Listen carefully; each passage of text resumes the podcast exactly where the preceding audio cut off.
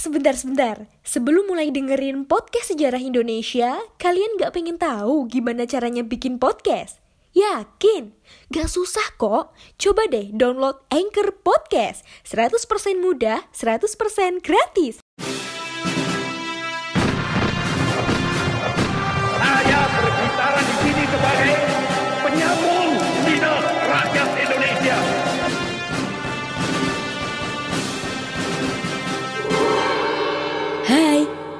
Kalian sedang mendengarkan Poseidon, podcast sejarah Indonesia. Ngomongin masa lalu dengan gaya masa kini.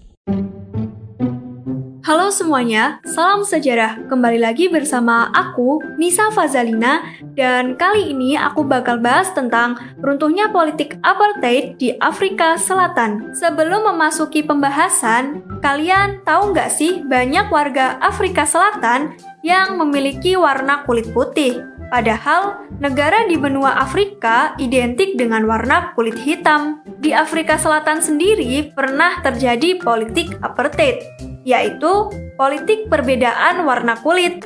Nah, bagaimana sih awal mula terjadinya politik apartheid? Oke, simak penjelasan berikut ini.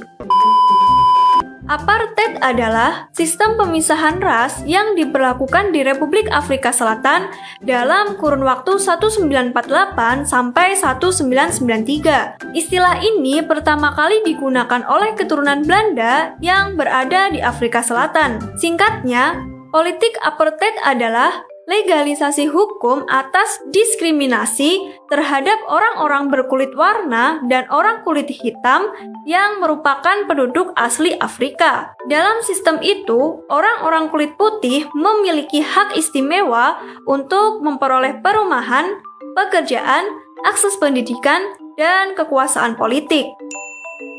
Cikal bakal munculnya apartheid diawali pada tahun 1652 Belanda tiba di Afrika Selatan dan mendirikan Tanjung Harapan. Para pemukim Belanda memanfaatkan perusahaan VOC untuk mengimpor budak dari Malaysia, Madagaskar, India, Mozambik, Indonesia, dan Afrika Timur. Para pemukim Belanda itu dikenal dengan nama kaum Boer.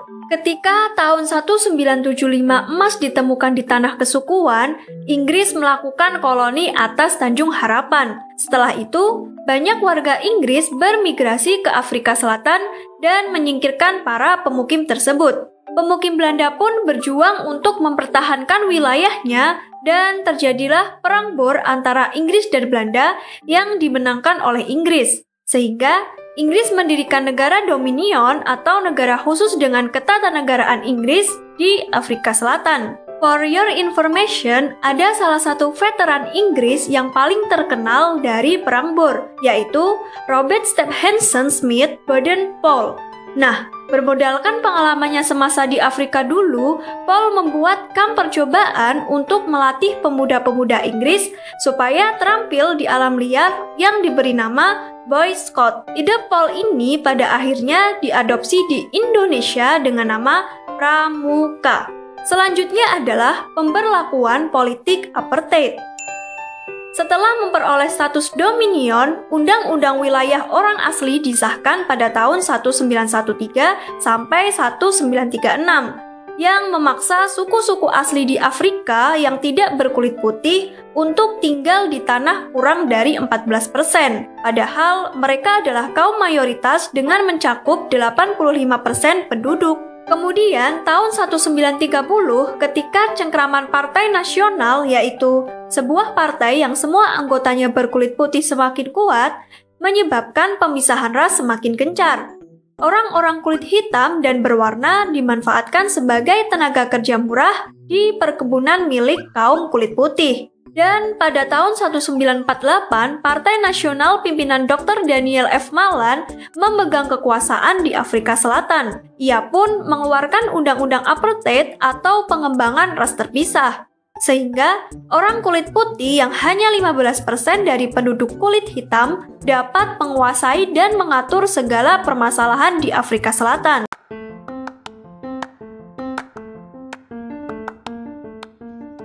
Halo Sobat Poseidon, kalian pasti sudah tidak asing lagi dengan Anchor. Yap, aplikasi penyedia jasa untuk para podcaster pemula dan juga pro. Buat kalian yang pengen mulai nge-podcast, langsung download aja Anchor di App Store ataupun di Play Store. Di sana, kalian bisa nge-podcast dengan banyak banget pilihan background musik. Setelah itu, kalian bisa mempromosikan podcast kalian ke mana pun. Secara otomatis, nanti akan di-sharekan oleh Anchor sendiri. So, tunggu apa lagi? Cus, nge-podcast bareng Anchor.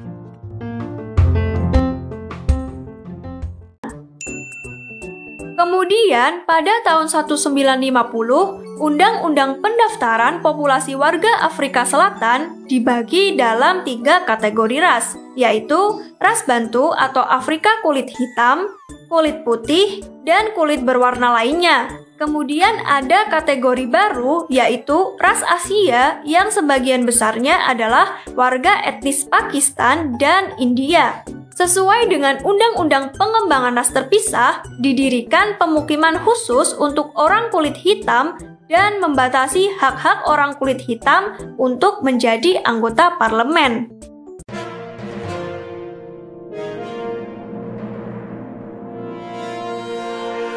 Hai teman-teman, saatnya kita masuk di segmen History Flash. Fresh Mendur, fotografer yang datang mengabadikan detik-detik proklamasi kemerdekaan, ternyata didatangi tentara Jepang. Tentara Jepang ingin merampas negatif film dari foto-foto tersebut, namun Fresh memilih berbohong dan mengatakan bahwa filmnya sudah diserahkan kepada barisan pelopor. Kalian tahu tidak, instrumental lagu Indonesia Raya pertama kali diperdengarkan dalam Kongres Pemuda II pada 28 Oktober 1928 yang kelak dikenal sebagai cikal bakal Hari Sumpah Pemuda. Tahukah kalian, perintah pertama Presiden Soekarno saat dipilih sebagai Presiden pertama RI bukanlah membentuk sebuah kabinet atau menandatangani sebuah dekret, melainkan memanggil tukang sate. Demikian History Flash, kita ketemu di episode berikutnya. Jangan lupa untuk selalu mematuhi protokol kesehatan, memakai masker, mencuci tangan, dan menjaga jarak ketika harus beraktivitas. Saya Aulia pamit.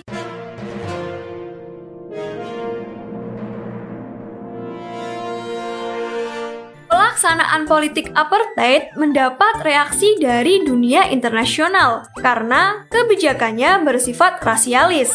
Hal ini dibuktikan dengan adanya undang-undang yang merugikan warga kulit hitam, yaitu Land Act, sebuah undang-undang yang melarang warga kulit hitam memiliki tanah di luar yang sudah ditentukan. Kemudian Population Regression Act, undang-undang yang mewajibkan warga kulit hitam mendaftarkan diri menurut kelompoknya masing-masing.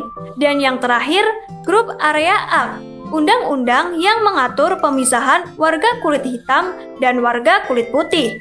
Politik apartheid juga sangat bertentangan dengan hak asasi manusia. Adapun perjuangan untuk menghapus sistem apartheid, yaitu unjuk rasa melalui pemogokan dan demonstrasi oleh para aktivis. Kemudian, melalui forum-forum internasional seperti Konferensi Asia Afrika atau KAA, Gerakan Non-Blok atau GNB, dan Sidang PBB. Selain itu, wadah perjuangan untuk menghapuskan apartheid adalah Afrika National Congress atau ANC di bawah pimpinan Nelson Mandela yang menghendaki Republik Afrika Selatan yang demokratis dan non-rasialis.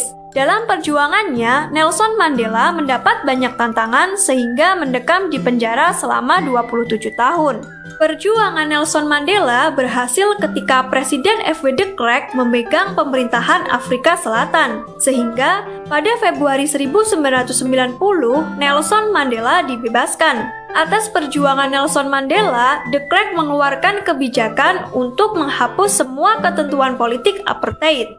Pada bulan Desember 1933, Parlemen Afrika Selatan mengumumkan konstitusi baru yang berisi kelompok minoritas akan menyerahkan kekuasaan kepada kelompok mayoritas kulit hitam. Pada bulan April 1994, di Afrika Selatan diselenggarakan pemilu pertama multirasial di mana warga kulit hitam diikut sertakan. Pada pemilu tersebut, Nelson Mandela terpilih menjadi presiden kulit hitam pertama di Afrika Selatan.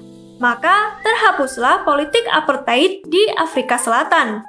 Demikian penjelasan mengenai runtuhnya politik apartheid di Afrika Selatan.